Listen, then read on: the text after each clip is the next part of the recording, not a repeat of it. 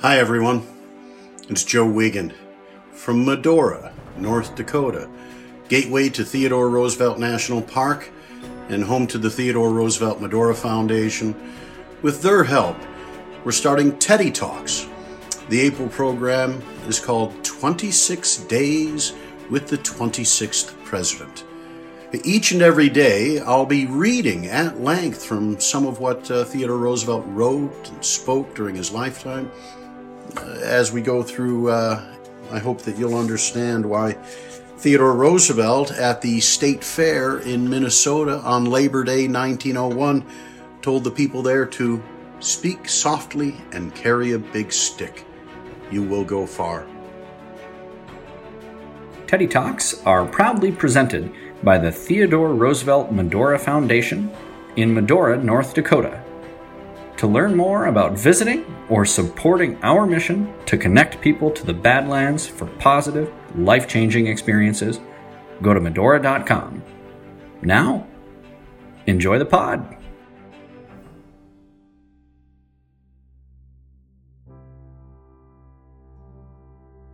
And welcome to Teddy Talks for Saturday, May 23rd, 2020. I'm your host, Joe Wiegand, coming to you from Medora, North Dakota, gateway to Theodore Roosevelt National Park, future home of Theodore Roosevelt Presidential Library and Museum, and uh, this weekend, home of the Teddy Roosevelt Show, a live performance with an audience at the Old Town Hall Theater on the Bill Sorensen stage. We'll have some 7:30 p.m. performances uh, by me uh, portraying Teddy Roosevelt and by Bill Sorensen in the uh, late May and uh, through the early weeks of June. Bill Sorensen, great comedian, magician, and uh, we're looking forward to having our, our friends here in Medora sometime this summer. May 23rd, this date in history, the death by hanging of William Kidd. Captain Kidd, Spanish pirate, uh, uh, born in Dundee, Scotland in 1645. And uh, I did not know this, but uh, so very often Captain Kidd was sailing from New York, uh, recruiting his crews there, uh, doing so under license letters of marque from British nobles and the, and the, the, the English government he uh, would find himself at odds and in trouble with that English government leading to his arrest in New York City. Uh, he'd actually married a British widow in, in that city. Uh, I didn't realize that uh, on his way back from pirating, and perhaps ineffectively so if you asked his uh, crew, that in 1699, uh, avoiding British authorities but needing to get to New York, uh, he had moorage at Oyster Bay, Long Island. So he anchored his ship just off the coast. If Theodore Roosevelt were alive then, he could have looked down from Sagamore Hill and seen Captain Kidd in the bay. Captain Kidd was hanged twice on this date. Uh, on the first attempt, the hangman's rope broke. Kidd survived. Some in the crowd called for Kidd's release. Uh, uh, this is at the execution dock in Wapping in London. And uh, but uh, uh, they said it was a sign from God that Kidd should be released. But he was hanged a second time, and his body was gibbeted over the River Thames at Tilbury Point for three years. This is hanging in chains. You can imagine the rotting corpse as a, a warning against uh, uh, pirates in the future. May 23rd, in 1783, the death in Andover, Massachusetts, of James Otis Jr., pamphleteer and legislator, uh, born in 1725 in Barnstable, then Massachusetts colony, a member of the Massachusetts Provincial Assembly, early advocate of the patriot cause, and and uh, the uh, uh, the coiner of the catchphrase "taxation without representation is tyranny." May 23, 1810, the birth in Cambridge, Mass. of Sarah Margaret Fuller Ossoli. Uh, uh, Margaret Fuller, we know her. she would die July 19, 1850. Margaret Fuller was a, a journalist, an editor, a critic, she was the first female war correspondent, writing for Horace Greeley's New York Tribune. Went to uh, Italy to cover the uh, uh, the Italian Revolution ongoing there, and fell in love uh, with uh, one of the uh, Italian patriots, Uh, she uh, met the leader of the Italian uh, Revolution, Giuseppe Mazzini, and fell in love with Giovanni Angelo Ossoli. Whether or not they married, it seems the experts have some controversy about that, but they did have a child. And then, after the failure of the revolution, were on their way back to the United States. And 100 yards off of Fire Island at New York, uh, the ship hit a sandbar, was sinking. The captain had died of uh, cholera on board the on board the ship, or uh, smallpox, I'm afraid. Uh, the first mate abandoned the ship. The small Ossoli uh, family, Margaret Fuller, her husband Giovanni, and their little boy Angelino. All three perished. The body of Angelino was discovered on the beach. Henry David Thoreau, sent by Emerson. Uh, remember Margaret Fuller, part of the uh, Transcendentalist movement. Uh, the uh, only body to be found, that of the child. And uh, the, uh, the additional connection, Margaret Fuller, she had written a story about the, the declaration of the Roman Republic. This is the, the, the, the loci of the revolution at that time and the failure of that attempted Roman Republic. She'd written the story, she felt it was her most important work. That draft was lost along with her body and that of her husband. But her papers uh, that existed, uh, they've been collected there at the Houghton Library at Harvard University, her birth city, Cambridge, Mass. And, and that's the same Houghton Library that carries the papers of Theodore Roosevelt. Uh, Woman in the 19th Century, a, a wonderful uh, uh, book. They, uh, there's a uh, monument to her at Mount Auburn Cemetery, and the body of Angelino is buried there, and, and Margaret Fuller and her husband remembered. And, and, it's written on an inscription there by, with regards to Margaret Fuller, by birth a child of New England, by adoption a citizen of Rome, by genius belonging to the world. Great American thinker. If you haven't read Margaret Fuller, I do recommend uh, her uh, Woman in the 19th Century, and you'll also find that there's a Hall of Fame that's referred to when uh, in uh, The Wizard of Oz, when the Munchkins uh, sing about uh, you'll be in the Hall of Fame. what, what Hall of Fame are they referring to when they sing to Dorothy? They're singing the Hall of Fame of Great Americans at University Heights in the Bronx uh, Bronx College, uh, located there. The busts are still there. Theodore Roosevelt is in that Hall of Fame.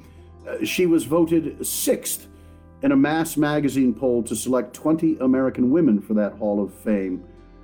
May 23, 1824, the birth in Liberty, Indiana, of Ambrose Burnside, the American general in the Civil War who gave birth to his namesake, Sideburns uh, he with these great mutton chops that even young Theodore Roosevelt himself wore in his years at Harvard. Burnside would go on to be uh, governor of Rhode Island from 1864 to 69. Served in the United States Senate as a Democrat from 1875 until his death in 1881. And uh, he was, in 1871, the first president of the National Rifle Association, of which Theodore Roosevelt became a life member himself. May 23, 1868, the death at Fort Lyon, Colorado of Christopher Houston Carson, Kit Carson, fur trapper, explorer, and uh, I'm sure, in a way, the stories of the adventures, the uh, uh, the uh, uh, the uh, expeditions on which Kit Carson served as a scout would have been an inspiration to a young Theodore Roosevelt. May 23, 1875, the birth in New Haven, Connecticut of Alfred P. Sloan, American businessman and philanthropist. He would die February 17, 1966, at, at the Memorial Sloan Kettering Cancer Center. Uh, this was the uh, head of uh, General Motors in its heyday, but also a great philanthropist in this issue of uh, finding uh, treatments and eventually, hopefully, a cure for cancer. May 23, 1910, the birth in Brooklyn, New York of Margaret Wise Brown. And I would only say that perhaps uh, uh, pre or post pandemic, perhaps you've enjoyed some of the children's book, whether reading for your children or grandchildren or for yourself. Uh, Margaret Wise Brown, the author of Goodnight Moon, and the Runaway Bunny. She has been called the uh, laureate of the nursery. May 23rd, 1911, the New York Public Library is dedicated. Guarded by those lions, a, a wonderful visit for anyone headed to the city of New York. We've got remarks from uh, May 23rd and 24th, 1902, from Theodore Roosevelt. First, uh, aboard the French battleship, would one say, Calais, uh, uh out uh, off the coast of Annapolis, Maryland. And the following day, uh, hosting an unveiling of a statue to the great naval hero Rochambeau, who, of course, in part in the Revolutionary War, not only defeated British ships of the line, but also participated in the blockade at Yorktown, leading to the uh, surrender of Cornwallis there. So, uh, Teddy talks, trying to bring to life not only the character and some of the stories and the entertainments that um, might derive from the study of Theodore Roosevelt's life, but to really get into the words, the philosophy, and, and perhaps greater than any, a philosophy put into action by a life of service. So, today's Teddy Talks, uh, starting out in 1902, these uh, um, uh, rather formal remarks with regards to uh, the relationship with France, and then we'll conclude with uh, remarks May 23rd, 1903, in Seattle, Washington, the subject matter being Alaska. May 23rd, 1902, luncheon aboard the French battleship Calais at sea, Annapolis, Maryland. Mr. Ambassador, we appreciate what France has done in sending to our shores on this occasion such a magnificent warship, and we appreciate the choice of those who were sent here. And, Mr. Cambon, we thank you for your happy good judgment in selecting such an illustrious commander of the Army and Navy to send to us on the auspicious occasion of the unveiling of the Rochambeau statue. 120 years ago, the valor of the soldiers and sailors of France exerted, according to the judgment of historians, the determining influence in making this country free and independent. Mr. Ambassador, I thank you personally for the courtesy which has been extended to me. It has been a source of valued information to be permitted to see and inspect this splendid French vessel and I have been duly impressed by its superior mechanism and by the superior physique and discipline of your men. I am sure I speak for the American Navy when I say it has been a source of pleasure that such a splendid specimen of French naval architecture as the Gloire has visited our shores on such a friendly mission, and in its name I thank you. Let me, on behalf of all the people of the United States, and with certain conviction that I have expressed their sentiments, drink to the health of President Loubet and to the continued prosperity of the mighty nation of which he is president. So, really, those remarks, a toast to the French.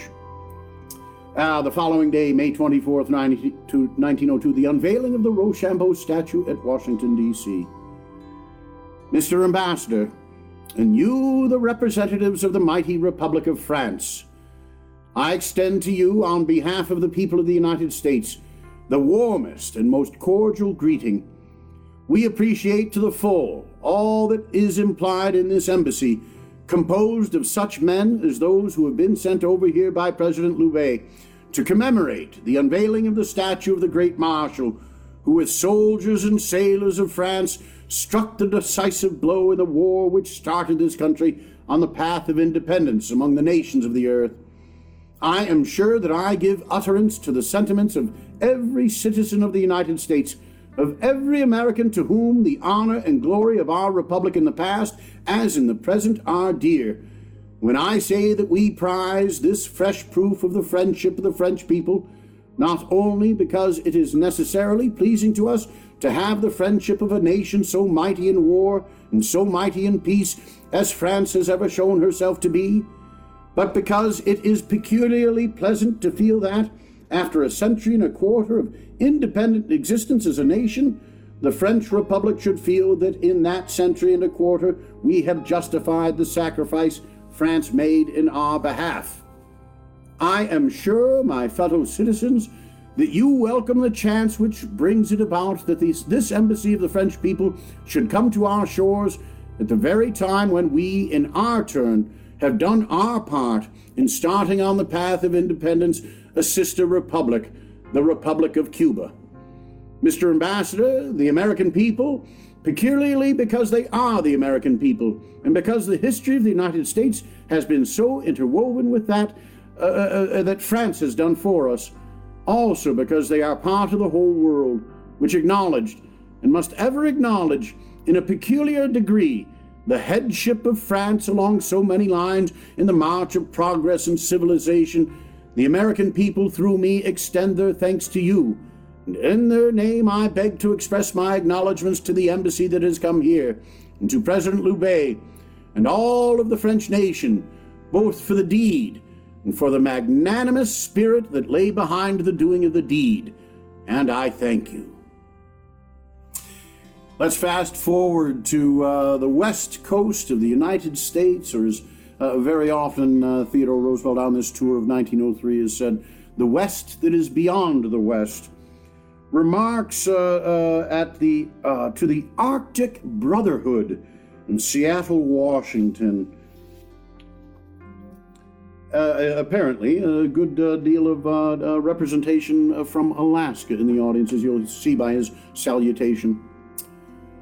Mr. Chairman, and you, men and women of Alaska, let me thank you and the members of the Arctic Brotherhood for their greeting. I am happy to say that during the last year or two, the national legislature has begun to realize its responsibilities in reference to Alaska and that even those of our people who do not live on the Pacific slope are beginning to understand that in the not distant future, Alaska will be not merely a regularly organized territory, but a great and populous state. Very few European races have exercised a more profound influence upon Europe, and none has had a more heroic history than the race occupying the Scandinavian peninsula of the Old World and Alaska lies in the same latitude as, and can and will, in the lifetime of those I am addressing, support as great a population as the Scandinavian peninsula. It is curious how our fate as a nation has often driven us forward toward greatness in spite of the protests of many of those esteeming themselves in point of training and culture best fitted to, ship the nation, to shape the nation's destiny. In 1803, when we acquired the territory stretching from the Mississippi to the Pacific, there were plenty of wise men who announced that we were acquiring a mere desert, that it was a violation of the Constitution to acquire it, and that the acquisition was fraught with the seeds of dissolution of the Republic. And think how absolutely the event has falsified the predictions of those men. So, when, in the late 60s, we, we, we by treaty acquired Alaska, this great territory, with its infinite possibilities, was taken by this republic in spite of the bitter opposition of many men who were patriots according to their lights and who esteemed themselves far sighted. And but five years ago, there were excellent men who bemoaned the fact that we were obliged during the war with Spain to take possession of the Philippines and to show that we were hereafter to be one of the dominant powers of the Pacific. In every instance, how the after events of history have falsified the predictions of the men of little faith. There are critics so feeble and so timid that they shrink back when this nation asserts that it comes in the category of the nations who dare to be great. They want to know, forsooth, the cost of greatness, what it means. We do not know the cost, but we know it will be more than repaid ten times over by the result and what it may ultimately mean we do not know, but we know what the present holds, what the present need demands, and we take the present and hold ourselves ready to abide the result of whatever the future may bring. When I speak to you of the Pacific slope, to you of the new Northwest, whose cities are seated here by the Sound, I speak to people abounding in their youth and their virile manhood who do not fear to grasp opportunity as the opportunity comes, and who weigh slight risk but lightly in the balance, when on the other side of the scale comes the greatness of triumph, the greatness of acquisition. We took Alaska 35 years ago, and at last we have begun to wake up to the heritage that thereby we have handed over to our children. I speak to you, citizens of Alaska, people who have dwelt therein, to say how much all our people owe to you. During the last year, many wise laws have been put upon the statute book in reference to Alaska. Not as many as should have been put, but a good many. I earnestly hope that Congress will speedily provide for a delegate from Alaska so that the people of the territory may have some recognized exponent whose duty it shall be to place its needs before the national legislature. Meanwhile, with the assistance of the senators and representatives in Congress from this section of the country, I shall do all that in me lies to see that the proper kinds of legislation are enacted for the territory. The immediate cause of the great development of Alaska, of course, is to be found in its mines. But most of the people of this country are wholly in error when they think of the mines as being the sole or even the chief permanent cause of Alaska's future greatness. Alaska has great possibilities of agricultural and pastoral development. Not only her mines, her fisheries, her forests, but her agriculture and her stock raising will combine to make Alaska one of the great wealth producing portions of our republic. I am anxious that our laws should be framed in the interest of those who intend to go there and stay there and bring up their children there and make it in very fact as well as in name an integral part of this republic. I ask your help and pledge you my help in the effort to secure such legislation. In the case of the mine, you get the metal out of the earth. You cannot leave any metal in there to produce other metal. But in the case of the salmon fishery, if you are wise, you will insist upon its being carried on under conditions which will make the salmon fishery as valuable in that river 30 years hence as now. Do not take all the salmon out and go away and leave the empty uh, river for your children and children's children. Take it out under conditions the conditions are ready to be created for you by the National Fish Commission, which has been so singularly successful in its work, which will secure the preservation of that river as a salmon river, which will secure the perpetuation of salmon canneries along its banks, so that it will not be an industry carried on only by Orientals in the employ of three or four alien capitalists but carried on in such a way as to be a perpetual source of income to the actual settlers resident in the locality.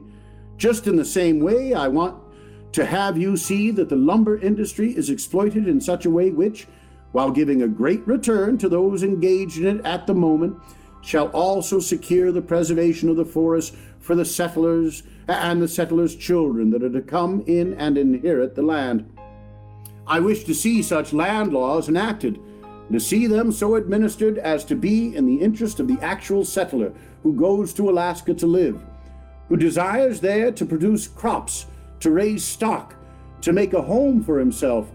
Subject to that condition, I desire to see legislation shaped in the spirit of the broadest liberality that will secure the quickest possible development of the resources of Alaska with that aim in view, to have all the encouragement possible given to those seeking to establish by steamship line and by railway quick and efficient transportation facilities in the territory.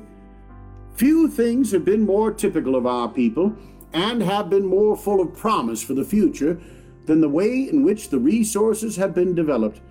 And when one sees what has been done here during the last few years, I think we have cause to feel abundantly justified in our belief that the qualities of the old time pioneers who first penetrated the woody wilderness between the Alleghanies and the Mississippi, who then steered their way across a vast sea of grass from the Mississippi to the Rockies, who penetrated the passes of the great barren mountains until they came to this, the greatest of all the oceans, still survive in their grandsons and successors.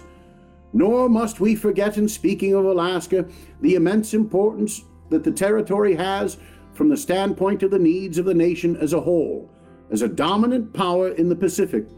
Exactly as with the building of the Isthmian Canal, we shall make our Atlantic and our Pacific coasts, in effect, continuous, So the possession and peopling of the Alaska seacoast puts us in a position of dominance as regards the Pacific, which no other nations share or can share.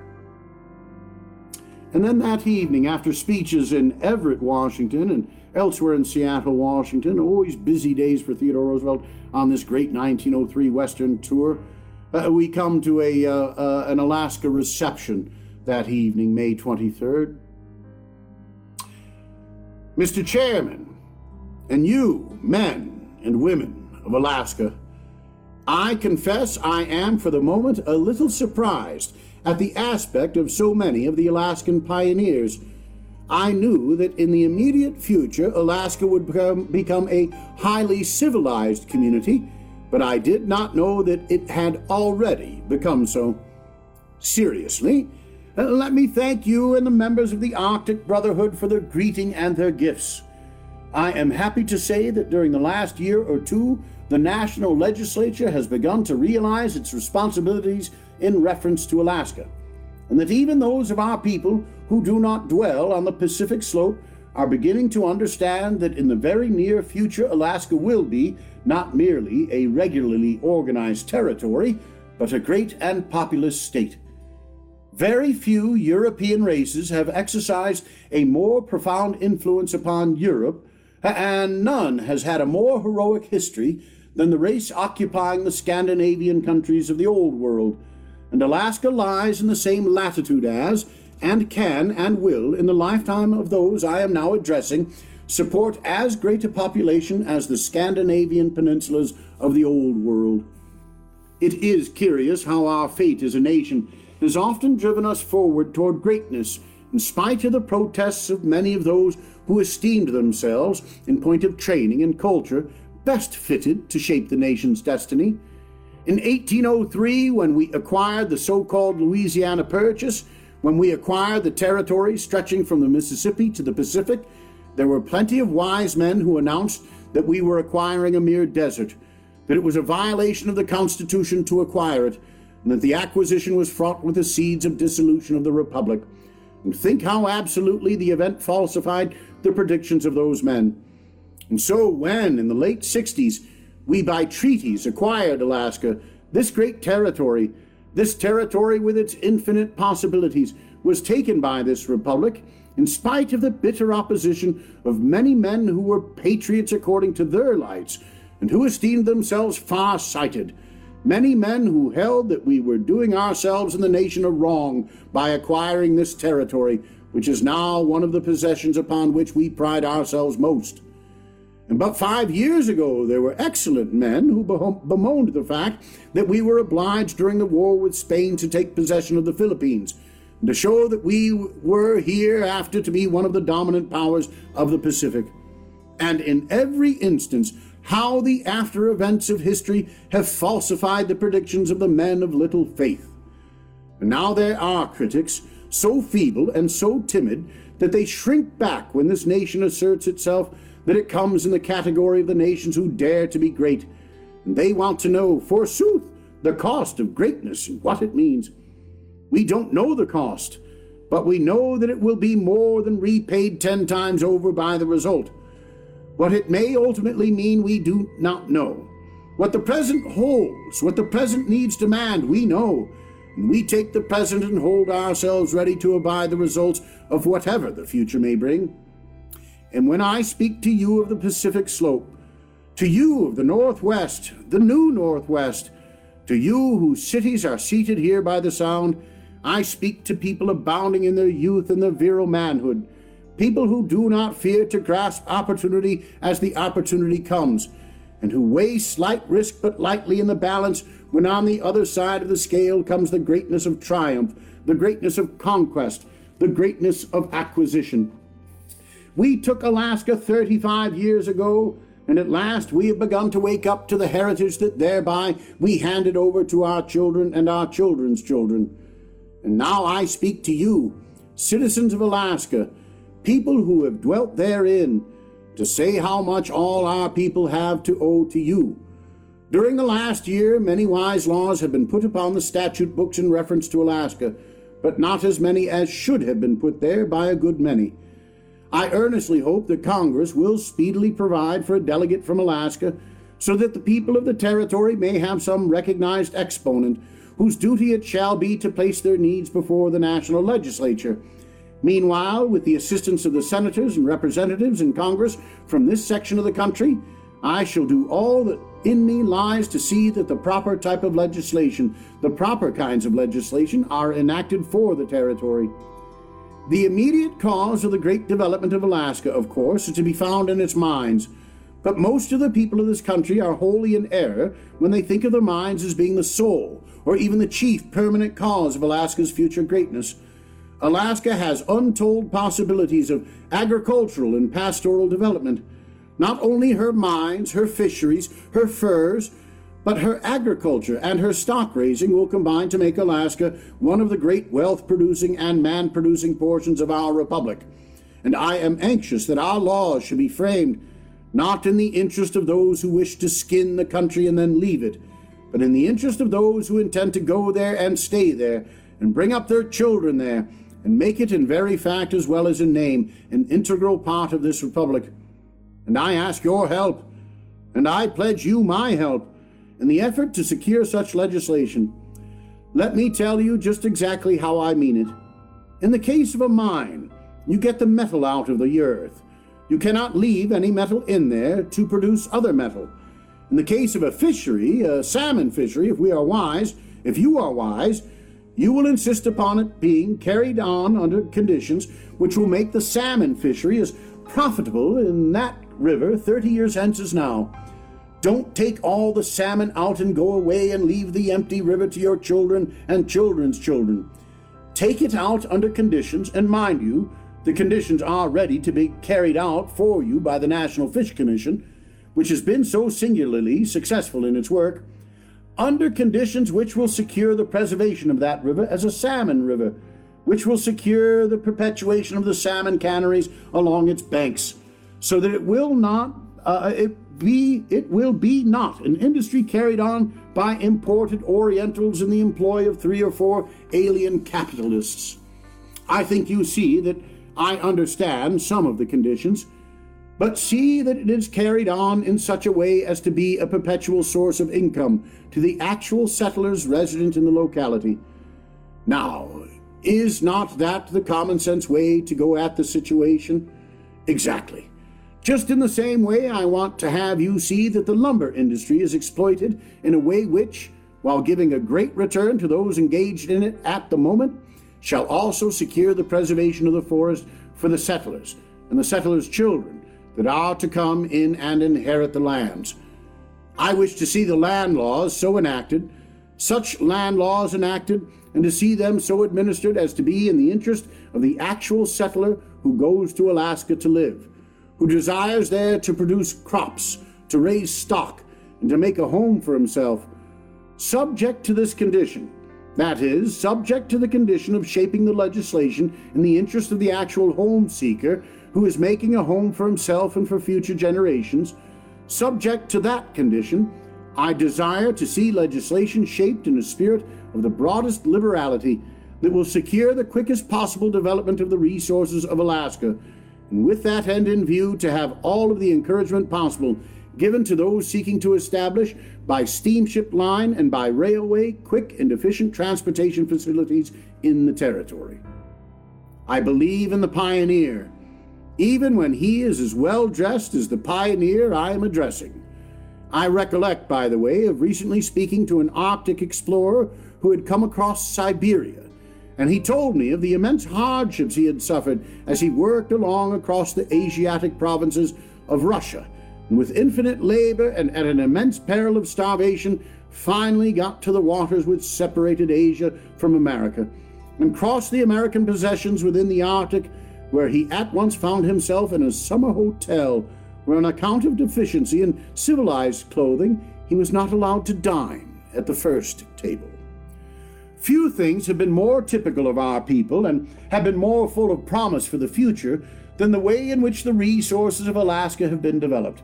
And when one sees what has been done there during the last few years, I think we have cause to feel abundantly justified in our belief that the qualities of the old time pioneers who first penetrated the wooded wilderness between the Alleghanies and the Mississippi, and then steered their way across the vast seas of grass from the Mississippi to the Rockies, who penetrated the passes of the barren mountains, and then came to this, the greatest of all the oceans, that their qualities still survive in their grandsons and successors. Nor must we forget, in speaking of Alaska, the immense importance that the territory has from the standpoint of the needs of the nation as a whole, as a dominant power in the Pacific. Exactly as with the building of the Isthmian Canal, we shall make our Atlantic and our Pacific coasts in effect continuous. So the possession and peopling of the Alaska seacoast puts us in a position of dominance as regards the Pacific, which no other nation shares or can share.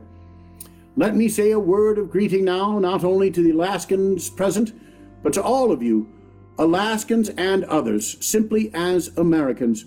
A word of especial greeting to my friends, the exponents of the higher education. As I came in, there were fond moments when I almost imagined myself at a football match. Uh, seriously, nothing has pleased me more in coming through the Pacific Northwest than to see the way in which, together with your astounding material progress, you have prepared for the building upon it of the higher life, intellectual and spiritual. A material foundation is indispensable. Without it, we can do nothing. But with only that material foundation, we could do little. We need to have built upon it the kind of life which will give to the citizenship of the community the chance of developing itself along the loftiest lines and you who have received from the state a college education, you who have received from the state any education, or who have received from any source any education, you are bound to feel that you have been derelict in your duty unless you make for that education the return of good and enlightened citizenship. It is not open to you to say that you will or will not make that return as you choose. If you do not make it, you are a derelict in your duty, and you have shown yourselves unworthy of what you have received. We have a right to demand from you that you shall show yourselves able to take the lead in all of the work of the state which requires a disinterested and far sighted adherence to the principles which have made this nation great in the past. Wherever I have gone today, wherever I have gone since I have struck the Pacific coast, I have been greeted by men of the Grand Army, by men who fought in the Great War for the Union, and I wish to state also that I have been greeted here and there by Americans just as loyal, just as devoted to our country, who in that contest wore the gray instead of the blue.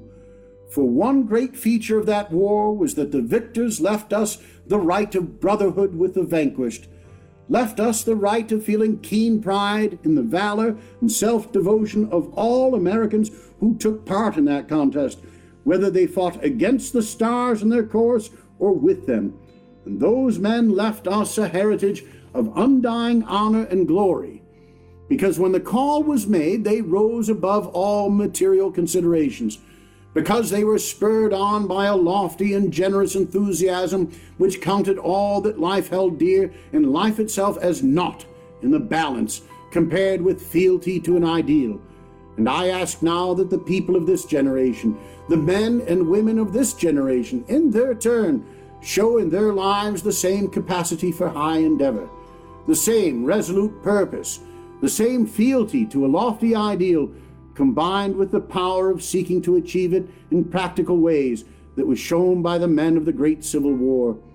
I ask that because I know that you, my fellow countrymen, you and those like you, from one end of this country to the other, have in you the spur of the Spirit which will drive you to give it, because you have that spur and will respond to it. I believe in your future with all my heart and soul and I am proud that I can call myself your fellow citizen. Good night. And I say good morning. From the beautiful Badlands, we had some of that rain for which we've been hoping and praying for the benefit of the rancher and the farmer in these Badlands. Tonight on stage at the Old Town Hall Theater, my honor and privilege uh, to uh, prayerfully and, and uh, with earnestness but with a great deal of delight, bring uh, my interpretation of Theodore Roosevelt to life. The Teddy Roosevelt show this year in Medora will focus on Teddy's time in the Badlands, reminiscences by uh, a, a, fat old man, as we're wont to call ourselves, and as TR referred to himself later in life. Uh, we're going to salute all who serve. We're going to give thanks, and we're going to have some fun. For indeed, it's my pleasure to uh, bring uh, onto the stage a character uh, of whom his daughter Alice Roosevelt Longworth said, Father wanted to be the bride at every wedding, the corpse at every funeral, and the baby at every christening. Uh, I look forward to seeing you here in Medora and seeing you on Monday, Memorial Day, uh, as we continue Teddy Talks in this month of May. Goodbye.